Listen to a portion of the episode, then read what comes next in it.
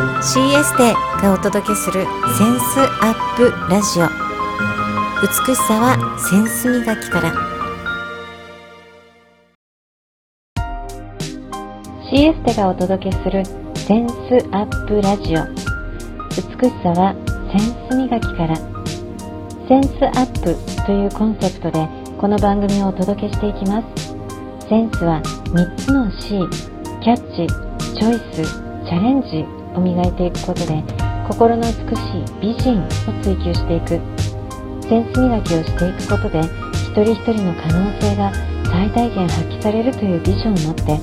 各フィールドのプロをお招きしながら豊かなライフスタイルを送っていきたいというあなたと一緒にこの番組を作っていきたいと思っています。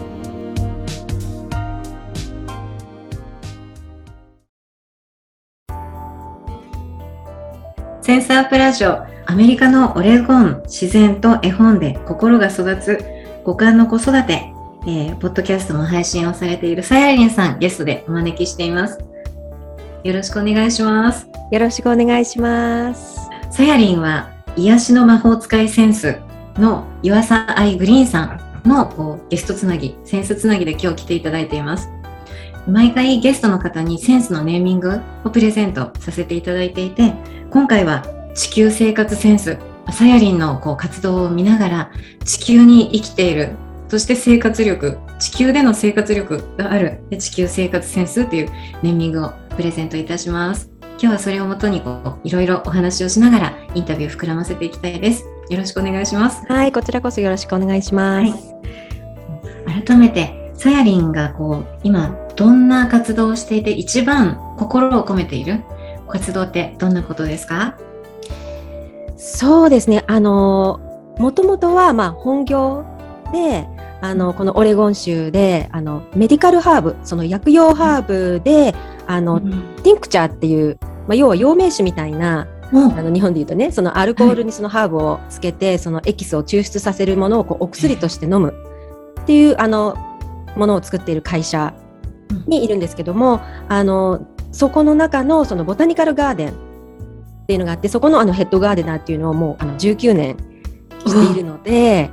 あの、メインはやっぱりそこでの活動になっているんですけども、はい、あのやっぱり今までってその枠でしかこう生活をしていなかったんですけども、うん、そのやっぱりその1年半前ぐらいからやっぱりその私と同じ志のね自然が好きな方たちっていうのをなんかこう世界中にで見つけたいなっていうふうに思って。そその日本人の方なんですけども、はい。うん、でそのそういう方とつながりたいっていう思いで始めたのがその最近のそのポッドキャストのそのディアナチュラリストっていう番組なんですけども本当にだからその番組を通してその自分の枠っていうのがこうだんだん広がってきたんですよね。はい、であの結構いろんなことにチャレンジしたいタイプの私なので、そこからその流れでっていうか、そのなんていうの私がもうできてしまうこととしてやっぱりその家庭菜園とかやっぱりコロナの状況でその野菜を育て、自宅で育てたいっていう方がものすごく増えて、でそういうところでその家庭菜園初心者さんへ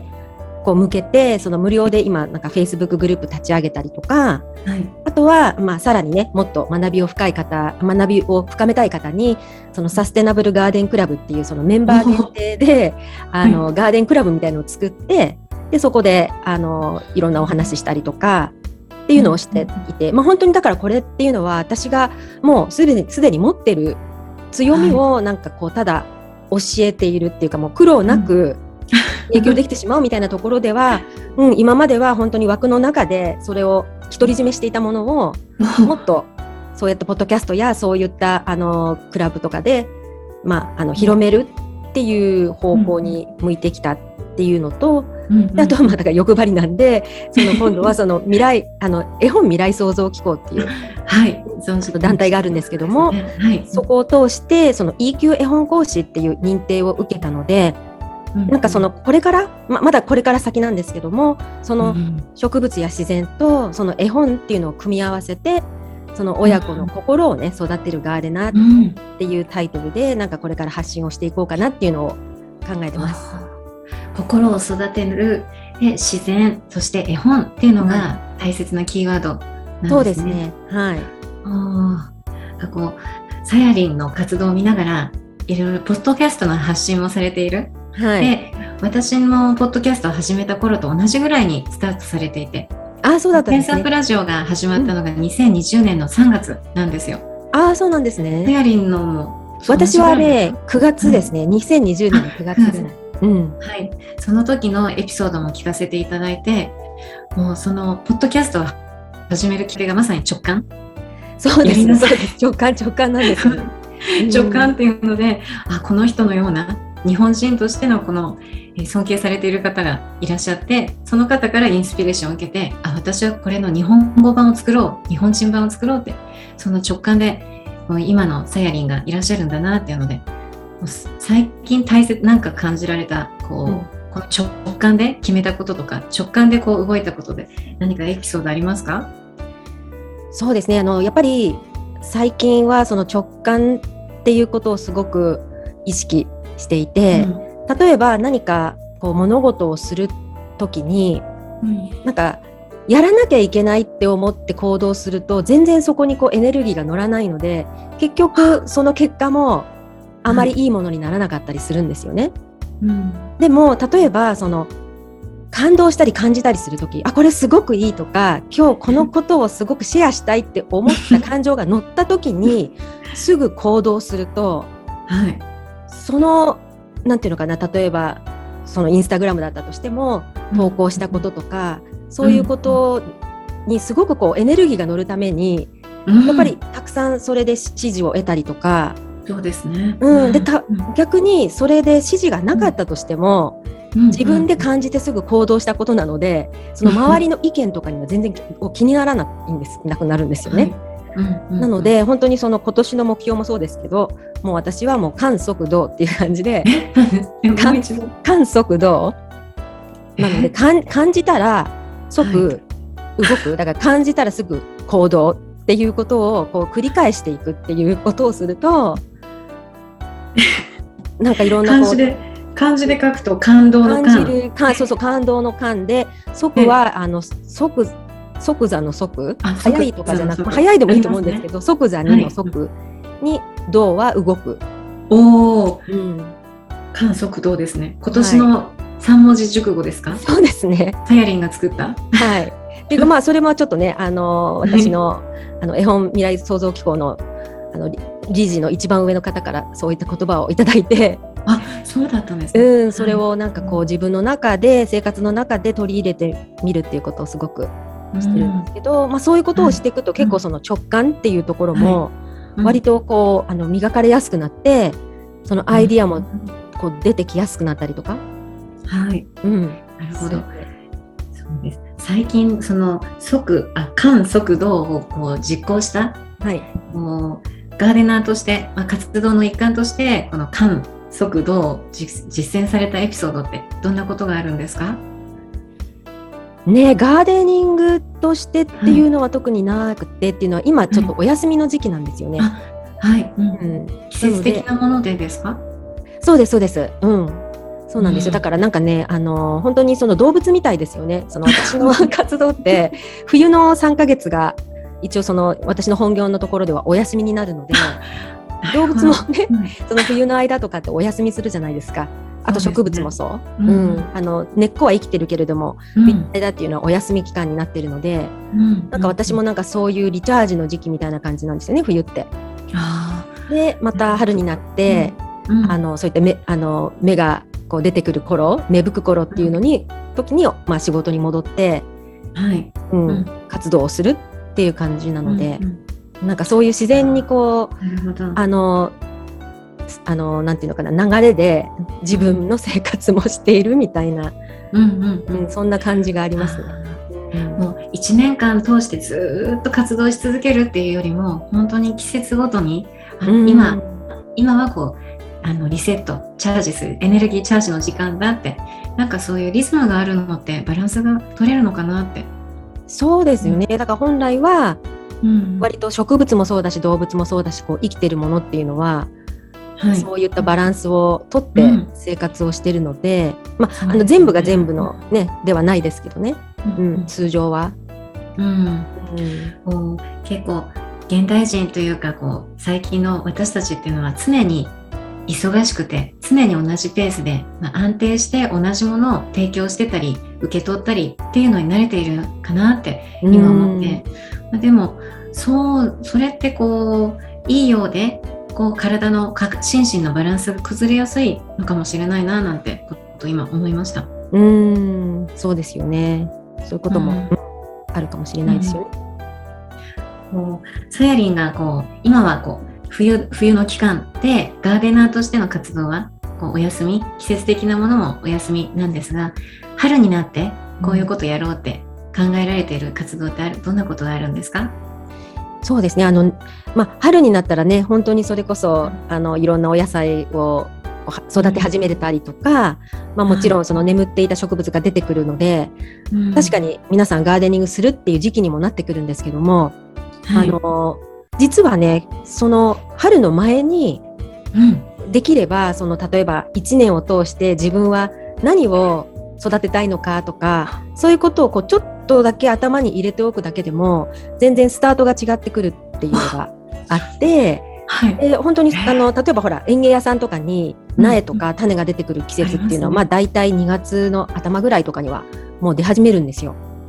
でも結構皆さんがあじゃあガーデニングしようかなと思って足を運ぶ時期って結構3月の終わりとかそうですなんかちょっと暖い、かい時期になってきた時なので結構そういう時ってねもう欲しい種がなくなってたりとか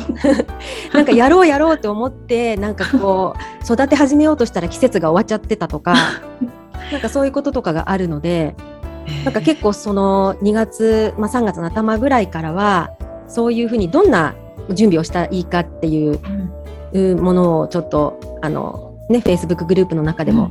伝えたりとか、はい、あとはその2月とかだったらその例えば水耕栽培とかうん。家の中でできることっていうのもまだあるので、はい。なんかそういうことももちろんお伝えしていきたいっていうのもあるんですけども、うん。でもなんかこう一番の私のやっぱりその根本っていうのがその心を育てるガーデナーっていうところなのでただ単にその植物を育てる How to を教えるっていうよりは、うん。じゃあそこからもっとどういうふうに心が育つのかっていうところにこうなんていうのかなあの重きを置くっていうことにした場合にやっぱりその例えばハーブティーを飲みながらその五感を感じながらなんていうのかなそのハーブについてのことをお話ししたりとかでその中でその絵本を読みながらっていうお茶会開いたりとか。うん。うん。なんかそういったアロマセラピーとかフラワーエッセンスとかなんかそういう植物からの力っていうので、はいこう少し試しながら絵本も読んで、こうおお茶会を開くみたいななんかそういうサロンをしたいなとかねなんかいろいろこうあアイディアははあ。りますが、はい、まあ、け多分なんかそのサステナブルガーデンクラブっていうので、まあ、うん。春の会とか夏の会とかうん。そういうのを、まあ、あの考えていろんなそのエコを考えたりプチエコを考えたりハーバルライフを考えたり、お家でできるガーデニングっていうなんかプログラムみたいなのはうんありますね。うん。そうですね。うん。続けたいなっていうふうには思ってますけどね。そうですよね。今、このお家でガーデニングとか、あとは、えーマイガーデントゥテーブル、マイクログリーンとか、お家でできるガーデニングっていうテーマで、こう、配信も、お伝達もされていますもんね。でその心を育てるっていうのが、こう心が育まれるってどんな状態だと、さやりんは感じてるんですか？ねそうですよね。心が育むっていうのは、なんかいろいろあるんだけど結局その五感を使ってこうよく見てよく聞いてあの、もうよく感じてよくかなんか考えるっていうことがすごく大事だなっていうふうに思っていてでそれをもう少しこう深く考えるとじゃあどういうことなのかっていうとそれをすることでこう結局そのまた自分の心のなんていうのかな知能指数とか人間力ってよく言われる EQ 力ですよね、なんかそういうものもこう高まるっていうことで結局その自自己肯定感よく言われている自己肯定感だったりとか、あとはその自自分で決めるっていう自己決定感っていうのがこうすごくこう養われていくのかなっていうのをすごく感じていて、うん。なんですよね。だからなんかなんかももっと言うと例えばそのよくこの絵本絵本講座の中でもお伝えしてるんですけどもはい。なんか 1, 1聞いて10分かる人間？じゃあどういうことかって言ったら結局はその周りにも気づける力っていうことをもうこうつけないといけないっていう感じでで結局それってそのなんていうのかな自分を責めたりその先入観だけで、あの先走ったりとかその 自分の価値観だけでこう行動していたらそういう1聞いても1しかわからない人間になるっていうのはあって、じゃあそれをいかにその1聞いて10わかる人間になるかっていうところを考えた時にこのやっぱりその EQ 力というその心の知能指数をやっぱり上げていくっていうことがすごくこう大事なんじゃないかなっていうのを、はい。うんあの感じていますね。そうですね。うん。そのサヤリンの活動でガーデナーガーデニングとそれはで心をそ育む育てるっていうので自然を通して具体的にどういうふうに心を育てていくことができる、まあ、今おっしゃってたように1を聞いて10を感じるとかうんうん。1を聞いて10をこう捉えることができるとか発想が豊かであったり行動力だったり決断力だったりいろんな力が育まれている状態、はいそのどういうふうに自然とと、自然を通して育んでいくことができるんですか？できると思いますか？そうですよね。で、やっぱりね、その直感とかも私も何回も言ってるんですけども、結局その五感、その人間が持ってるその五感とかをこうあの、鍛えるというか使うっていうことがすごくこうその脳のあの活性化っていうのかな、うん。にも、あのすごく役立っている。でうん。なんか結構難しい話になるとその なんていうのかなあの五感を使うとその脳の中のあのなんていうんでしたっけそのシナプスとかいうあうんありますよね。ねニューロンとかシナプスとかなんかそういうものがこうあの絡み合って増えていくとか。なんかそうい。ったところで、結局それが強くなるとその人間の発想力とかそういったところもこう、あの強くなっていくっていう結果やっぱりその人間力っていうその思いやりやそういった、あの人間の力っていうのも、あの強くなりやすいっていうことは言われているので、結局その五感を使うっていうのはもちろんあの日常生活の中でたくさんあると思うんですよね。で、はい。まあ自然で言ったらば例えばね自然の中に行ってそのお散歩してあの、例えば聞こえてくるさえこと小鳥のさえずりとかねね、うん。あの草のその揺れる音とか例えばあとはまああと綺麗なお花を見てうんすごくこう感動したりとかあとはそのバラの匂いを嗅いだりとかうん。であとはそのハーブとかをこうにふハーブに触れてそれをこうちょっと食べてみるとか、でそういうこと今私全部これ五感の使った話をしてるんですけども普段、自分でそうやってやっていてもすごくこう意識しないとそれをやってるっていう感覚をあまり皆さん感じてないと思うんですよ。どういうことですか？それは、うんはい。なんか例えばその鳥のさえずりとかその草の揺れる音うんっていうのも周りにはあるんだけどもそれをこう意識して聞くとか意識して見るっていうことをしないとこう見えてるものが見えてなかったり聞こえてるものが聞こえてなかったりするんですけどそれをこう意識してその周りにを意識してだから 1, 1聞いて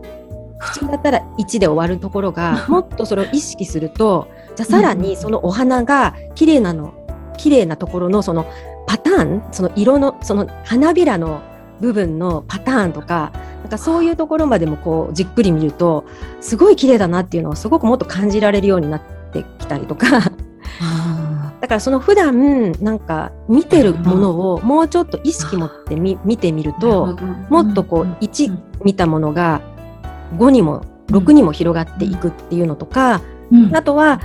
そのそういった植物をねおは綺麗なお花を見た時にあこのお花をすごい大好きななんか人にプレゼントしたいって思って、そのお花をこう例えば子供とかそうですね。ちっちゃい子供がなんかあのそういう花をこう取ってねうちの息子とかもこれママに持ってきたよっもうって嬉しい。あげるていうのはすごい自分も嬉しくなるし、その息子がどうしてそれを持ってきたのかって言ったらこれをこれが綺麗だからこれを好きな人ママにあげたら喜んでもらえるんじゃないかってそこですごい考えるんですよね。そこがなんかその時点でなんか心が育んでいるっていうことにつながるのでそこでねただ一本の花だったけども1聞いてとか 1, 1見てそれがうん。3にも4にも広がっていくみたいな、うん、なんかそういう感覚、こう意識するっていうのが大切なんだってこう自然に触れた時ただただこう通り過ぎているじゃなくて意識して耳を使って見てとか感じてっていう中でこの意識っていうのを別のキーワードで表現するとしたら、サヤリンだったらどういうふうにそれを自然を感じる自分であるためにどういうふうに意識されてるんだろうって聞いてみたくなりました。ああそうですよねなんかでも気づくってことかなって。なんかよく例えば、うん。なんか探すよくねなんかすごいまた話が飛んでしまうんですけど、うん例えばその幸せを探すん。幸せってなんだろうとか、なんかこううん探すとかおこうお追い追ってみるみたいな,、うん。なんかそういうんじゃなくてなんかその幸せに気づくっていううん。こうん。う気持ちでいるっていうことなのでだからその自然もそうですよね。なんかもうあるんですよね、目の前に。うん。でもそれに気づけてない自分っていうのがいるので、本当にそれを意識して気づいてみると周りに本当にいろんなこう発見があるうんっていう。というところなので、うん、ね。なんかうまくね説明できないんですけどね。あいえいえこう今さやりのお話を聞きながら自然五感心を育てるいろんなこう今私たちが生活をしていく上で心を育んでいく上で大切なキーワードいっぱいいただいてそれで子育てっていうことも今取り組まれている。子育てと五感を育てるっていうことを取り組まれていてはい、現代の子どもたちってゲームがあるし家でもずっと過ごすことができるしうん。で親ももうそうですね。大体がフルタイムで企業に勤めて仕事をしてたりその仕事のスタイルもこう自然と向き合うというよりもパソコンとかオンラインとかそういう現代人のお父さんお母さんのもとで子どもたちが育っていて、まあ、そうですね。手じ何かどこから子どもたちと接するときに大切にしてほしいなってこの心を育むっていうのでこういうところから始められるんじゃないかなって、うん。さやりんが感じていること？うん、そうですね。まあ、もちろんね、あのそうやって田舎暮らしとかね、されてる方は、うん。そういった自然がもう普通にあるんだけれども、なかなか都会暮らししてる方っていうのはそういう環境に入れないこともあるんですけれども、でもきっと都会にいてもなんか公園とかありますよね。ですよね。うん、だからなんかそういうなんかちっちゃいところでもいいんですよね。なんかそういうところにこう、あの足を運んで、もう子供たちに自由になんかこう動き回らせるとか、結構ねあのゲーム好きな子もそういうふうにあの外に行かせると自分で本当に勝手になんかそういった自然とかを見つけて遊び始めたりするので、うん。でもしでもそういう環境がない場合はうん。あのやっぱり絵本をうん。読んであげるっていうのがすごく大事で。うん。うん。でやっぱりねあのそれっていうのはその感覚感じるっていうことをすごくあの実体験体感覚できるツールなんですよね。なのでそのさっき言ったその自然でもちろん1から10その分かるっていうところもできるけれども、絵本でそういう同じような体験をすることができるので、うん。うん。なんかねそれもやっぱりここう取り入れ入れた上での心を育てるっていう、うんことをしていきたいな伝えていきたいなっていうのはありますね。インスタ、さやりんのインスタで今年宣言します。絵本コーチング始めますって書かれてましたもんね。はい、絵本コーチング。ああ。それはお母さんたちにもそうだし、子供たちに向けてもコーチングと絵本っていうのを掛け算して提供されていくんですよね。そうですねなんかねあの絵本ってあの皆さん子供だけのためのものっていうふうに思われてる方多いと思うんですね。で確かに、うんあのね子育てしていく上でお母さんが読む絵本みたいなあのイメージあるんですけども実はねあの大人にもすごく心に響く絵本っていうのがすごくたくさんあって。あうん、なのでそういったその EQ っていうその人間力がそあのこう育つ絵本っていうのがあすごくたくさんあって、うん。うん、でそういう本っていうのは本当にその大人へもそのメッセージメッセージ性っていうのがすごく強くって。なのでねよくねその私も子供に絵本を読んでいて自分が泣いちゃう時とか。あるあるんですけどあのそういう時っていうのは結局そのメッセージが自分の心に伝わっているから泣けてくると思うんですよね。最近泣いてしまった絵本ってどんな内容どんなところで泣いてしまったんですか？絵本ああねなんかね そう私猫がすごい好きで。そうそう。私猫がすごく好きなんですね。うん。うん、であのなんだったっけ？タイトルが「100万回生きた猫」だったかな？あります。はい有名な絵本ですね。でなんかあれの最後のところでね何何万回もっていうか、まあ、ななんか何回も何回もその猫がいろんな猫になってこの世の中に出てきてでもその都度また死んでいく時に自分はそのなんていうの心が満たされずにまた死んでいってまた違う猫に生まれ変わってくるんですよね。で最後には誰のもの誰の猫でもない野良猫になったんですようんこの猫はね。でそこの中で最終的に一番自分が愛する猫をと出会ったんですよ。でその時にそのあの一番大好きな猫が死んでしまってでその何何百回も生まれ変わった猫がずーっと泣くんですよそれで。うんその相相棒の猫が死んでしまったことで。でその後に自分もあの亡くなっていくんだけれどもその後はこの世に生まれ変わることはなかったんですね。うん僕それでこう自分のその一番必要としている愛みたいなものを見つけたのでもうこの世に生まれて変わってこなくなったみたいななんかそういうすごく深い話だったりとか、ううん。ん、するので、うん、なんかそういうものとかもあるし、まあ、本当にその方のその時の状況によってうん。やっぱりその涙が出てきちゃう本とかいっぱいありますよね。うん、そうですよね。普段忘れている感情とか大切な気持ちっていうのが思い出されますよね。うん。絵本を読むことで。そうですね。もう本当になんかその自分のこう心とかにこうスッと入ってくるので、うん、そこのその潜在意識の部分に入ってくるので、うん。であとその絵本っていうのはその心の中のその主語を理解しない、うん。うん、あそう人間の脳っていうのはその主語を理解しない脳だって言われているので、その絵本を読んだ時にその主人公がイコール自分っていうこうあ。疑似体験をしているんですね、その絵本を読んでる時っていうのは。だからそのハッピーストーリーだったりとかいろんな感情の本を読ませあのこと、まあ、子供とかにもそうですけど読んだ時に自分はハッピーだっていうふうにこう勘違いするっていうのかな。うん、だからなんかそういう絵本を何度も何度も読んでることであの特にその小さい頃のスポンジがあ脳がスポンジみたいな時期にそういった体験をいっぱいいっぱいさせてあげると、なるほど。思い込みとして自分はハッピーっていうふうに思うので大人になってもなんかそういった思い込みでそういう人間になるっていう。う、ん。うん。だから絵本っていうのはすごく大事なのであの親おね、あの親御さんには絵本をたくさん読ん子供にたくさん読んであげるってことが大事だしうん。あとはなんかこう絵本を読む時間特にそのお仕事で忙しい方には、あうん。のすごくおすすめなんですけどもやっぱり人間24時間同じ時間じゃないですか。いくらあの、ね。24時間以上与えられないわけなので、そうね。うん、じゃあその忙しい時間にじゃあどうやって子供に接するかって言ったら例えばその専業主婦の方だって時間はあるけども例えば子供と遊びながら携帯をいじっていたら、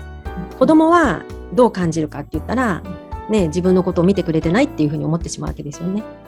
うんうんでもなんか絵本を読む時間っていうのは、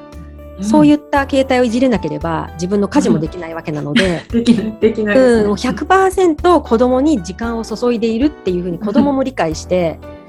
子供が安心するっていうのもありますよね。う。ん。となので、あの、たとえ本当にその読み聞かせっていうことで、本当に5分、1, 1日5分とか10分でもできる、うん、100%時間を作ってあげれるので、うん。うん、なんかそういうことをもし都会に住んでいてお仕事が忙しくってっていう方は、うん、そういったことで自分はもう5分でも10分でもいいんで子供との100%時間を作れるんだっていうなんかそういうところにフォーカスしていったらいいのかなっていうふうに思います、そうですね、うん。今のお話を聞きながらもう自分は忙しくて余裕がなくて、まあ、5分しかつく使えてないとか例えば絵本読んでても5分10分だけだからもっとやってあげられるのにって思いがちだと思ったんです。でもでも私は5分1日24時間の中で5分子どもの心が育つ時間にうん。時間使えてるんだって、そっちにフォーカスするとなんか気持ちも明るくなってまた道が開けてくるようなそんな印象ですね。そうですよね。で、また、うんその100%の時間を子供に与えているので、子供の受け取り方っていうのは、その短い時間でも、その大好きなお母さんは自分に時間を費やしてくれているんだっていう、こう、安心感を、うんあの持つので、うんうんそうですね。量量より質みたいな。もうさやりんのこうライフスタイル活動もそうだしライフスタイルを見てももう心をお子さんの心を育める環境をお持ちでまあそれがこう今までのさやりんのいろんなキャリアもあってこうすごくいい環境にいらっしゃるなお子さんラッキーだなってうん日本にいる私から見るとそう感じているんですね。でもその置かれた状況の中でできることあるんだなっていうのをなんか安心した気持ちになってきました。そうですね。うん、確かにね、田舎暮らしは子供の環境にいいよっていうのはもちろん、うん、あると思うんですけど、でもなんかこう、それだけじゃね、やっぱり、あの、なんていうか満たされないところもあるっていうか、やっぱりいろんな環境のその状況を体験させてあげたいっていうのもあるので、逆にその都会に住んでる子供たちは、その都会に住んでるなりの、その、うんなんていうのかな、利点っていうか、そういうのを、うんあの体験できたりすると思うんですよね。うんそうですねうん。なのでね。はい。私も今子育て中で勇気をいただきました。ああ、いえ。小学4年生と小学1年生の男の子と女の子で。あ、そうなんですね。はじゃあ一番楽しい時期で、いいですね。まだまだ、うん、あの絵本をあのよ読ませてあげて、読んであげる時期っていうか、だと思います。うん。あやりんおすすめの子供に向けた絵本って何かありまどんな絵本ですか？そう、そうですね。あの、私が、例えばこれおすすめするのが、このうん種と根っこっていうね、あの、うんお話の絵本なんですけども、これは、あの、結局ね、その子供にこう例えると、同じクラスメートで、同じ種を、その、まあ、クラスメートでね、あの、植え、植えたとしますよね。で、そのもう一人、一人の子が、一人の子の芽がこう、早く育ち始めて、ね、どんどんと育ち始めたのに、自分にはまだ、自分の種は全然芽が出てない。っていう時に、その子供はなんで自分だけ、他の子はもう芽が出て、ね、あの、いるのに、自分はなんで芽が出ないの？っていう風になった時に、この絵本の中で、ね、あの、見えてる部分はそうかもしれないよって。だけど、よく考えてみてって、その土の中で何が起こってるか知ってる？で、それって結局は、その根っこの部分が、今見えないところで一生懸命こう根を伸ばして大きくなってるんだよって。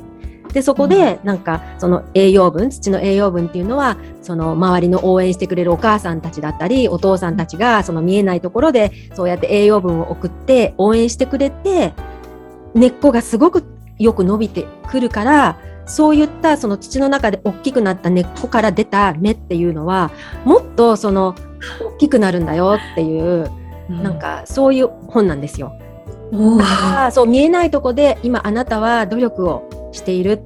うん。でもそれは見えないんだけど、そういう努力があるからこそ見えるところで最終的には花開くんだよっていう。だからそうやって努力をしていった子は絶対にそうやって見える世界で花は開くんだから、うんでそれはあの心配しなくていいんだよっていうメッセージをこの本は伝えてくれるんですよ。でも本当にシンプルに根っこを見せて、その種を見せて、比較しているようなそういうメスあのなんか絵本なんだけども、その中のメッセージっていうのは本当にそういった、うんあの子供へのこうエールを送るような本なんですよね。深いメッセージですね。根っこ、根っことからこうかけて深いメッセージですね。そうですね。はい。なので、んそういう絵本もたくさんあります。絵本の絵本と自然っていうテーマでこう子育てもガーデニングもトライアンドエラーの繰り返しなんだなっていうのを改めて思いました。そうです、ガーデニングのマニュアル本があってその通りやれば必ず大丈夫っていうわけじゃなくて一人一人のその育てる人の環境とかうん。住んでる場所とか違うのでだからこのまさにトライしてエラーしてトライしてうまくいっての繰り返し。でそれが子供にも子育てにも同じなんだなっていうのをさやりのお話を聞きながら感じました。そうですね。本当にねあの自然って教えてくれることがたくさんあってそれが結構子育てのこう子育てとつながることがたくさんあるので、ね、本当にそうなんです。あの失敗してトライアンドエラーをたくさんしてそこから学んでいく。なんかマニュアル本ガーデニングもそうだけどやり方とか載ってますけど 結局はその、ね、今住んでる春菜さんの日本と私のオレゴンと全然環境が違うから、ね、同じこと書いてあってもその春菜さんのお家のコンテナではそういうやり方では育たないかもしれない。だからそれが一番わかるのは春菜さんがトライしてうん。この結果 うまくいくかいかないかっていうのを学んで次に それを生かしてやっていくってことなんで本当になんか子育ても一緒ですよね。もうそのうん。あの、 patient って言うんですけど本当にこう忍耐。忍耐。忍耐。そうそうそういったところはあのガーデニングとすごくあの似てるところがありますよね。さやりんのこの Facebook グループでも定期的に発信ととかイベントされてるんですか、ガーデニング？そうですね。あの、だまあ、少しずつなんかメンバーも増えてきて、まあ、これはあの無料の Facebook グループなんで、どなたでも、あの申請していただければ入れるんですけども、まあ、あの不定期でね、結構そういったあの ガーデニングのティップとか、あとは今度その水耕栽培の話とかなんか、そういうのを、うん、あの、時々アップしていたりとかしますし、うん、時々を皆さん、楽しみに。そうですね、皆さんの野菜の写真とかね、載せてもらったりしてます。今回さやりんがさやりんに地球生活センスっていうことでお話を聞いていく時間を持っていました。その中で本当に心を育む育てるっていうことにこういつも意識を向けて活動されてるんだなってこうことを感じる時間でした。さやりんの中でこうリスナーさん今子育て世代のリスナーさんが多いです。センスアップラジオ。あ子育て世代のお母さんたちに向けて、こう地球生活センスまたはこう今直感でさやりんがお伝えしたいメッセージお願いします。そうですねなんかそのセンスっていうところでなんかそう今言ったように本当に忙しい時間の中でも一瞬でいいのでこう立ち止まってみる。うん、でそうするそその時にやっぱりその五感を研ぎ澄ませてじゃないですけどその意識してね周りとかその周りもそうだしあとは自分の声とか自分の声もよく聞いて、あの感じてみるっていうなんかそういうことをするとその普段見えない幸せっていうのにあの、こう気づける、うん。うん。そうするとこう探さなくてもこう幸せに気づけるようになってくるんですよね。で例えば本当こうちっちゃいことなんですけどこう柿の 柿の実？柿があるとして普段皆さんこう縦に切ったりする食べる時にこう縦に切ったりとかすると思うんですけど、あの例えばねそうじゃなくて横に切ってみる。とあのこう丸くねこう切ったその切り口を見た時に種の部分がこう星型の綺麗なこうパターンになるんですよ。なんかそういうのを見てあすごく綺麗なんかここんなのがあるんだって柿だったけどこんな風に見れるんだっていうようなこう気づくことっていうのかなそこですごくこうなんかあのウキウキしてくる気持ちみたいな。なんか本当そういうことで波動が上がるのでなんかそういう小さな幸せををたくさんこうきにに気づいてほしい、うん、っていうのがありますね。うん、だからこう続けていくその小さなことを続けていくことだけで心を育む人間になっていけるんじゃないかなっていう、うん、感じですかね。でもなんかそれをなんか実は気づけ一番気づけるのが子供なんですよね。なのでだから子供からこう学べることっていうのがすごくあってそれで そうあの私もその今までガーデナーっていうのをしていてそのただ見て綺麗なデザインをしていたのがそのうちの息子いるんですけどもなんか息子が虫が好きで でそこからなんかわその息子の好奇心から自分がそのガーデナープラスその虫のスペシャリストみたいなのにもなってうんで蜂の研究に携わったりとかなんかそういうところまでこうつながってそうなんですか。いて、うん、なのでねはい。なんかそういうもっと今度はその地球レベルでその今度はそのね、庭のデザインもただ綺麗なだけじゃなくってその地球のことを考えてその地球と共存していくようなそのスタイルのデザインだから虫とかそのポリネーターっていう受粉者がやっぱりいなければ私たちの植物とか食べ物とかそういったものも育たないわけなんですよね。そういうのってなかなか皆さん普段そのスーパーマーケットで野菜を買っていただけだと気づけないじゃないですか。うんなので、ね、その本当にあのマイクログリーンとかなんか家でできる本当小さなスペースがあればコンテナ1個あれば育つお野菜とかもたくさんあるのでなんかそういうのをこう自分でね種から一から育ててでそれを収穫してその食卓にあげるっていうそのプロセスっていうのをこう楽しんでいくことでこうもっとなんか、うん、なんていうのかなその地球とつながれるっていうか。そうですよね、うん、種から芽が出て大きくなってそれが食べ物だったら実際自分の口の中に食べ食べたりそれが花だったら育っていくプロセスを種から見れたりってか身近なところなんですね。気づくっていうことで、うそうですよね。だからそれによって自分のその心もがこう癒されるというか、うん、うん。そういう部分にもつながっていくっていうことなんじゃないかなと思っていて、はい。アメリカのオレゴンじゃないとできないとかじゃないですね。本当にお家のキッチン、お家の玄関でもできることなんですね。そうですね。うん、はい、そうです。できます。さやりん、この番組がゲストがゲストをつなぐセンスつなぎしていただいています。えー、さやりん、次のゲスト、えー、つないでいただけますか ?OK です。センスアップ。はい。ありがとうございます。本日のゲスト、地球生活センス、さやりんさんをゲストとしてお招きしました。ありがとうございました。はい、ありがとうございました。CS でがお届けするセンスアップラジオ。美しさはセンス磨きから。